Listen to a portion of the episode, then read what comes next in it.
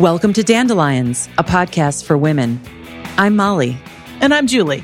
And we're here to chat sincerely and honestly about all sorts of dark, heavy, usually hidden underground topics.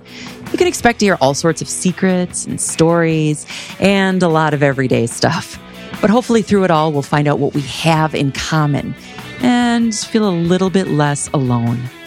And rest assured, the sky is not completely falling. Our conversations will be light and fluffy.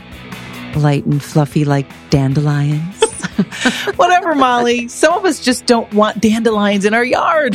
And some of us think they're adorable and bright and strong and hearty. You know who else is bright and strong and hearty?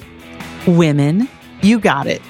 When you think about it, we're all a field of dandelions, looking for the freedom to grow. But I still might poison those suckers. this is going to be fun.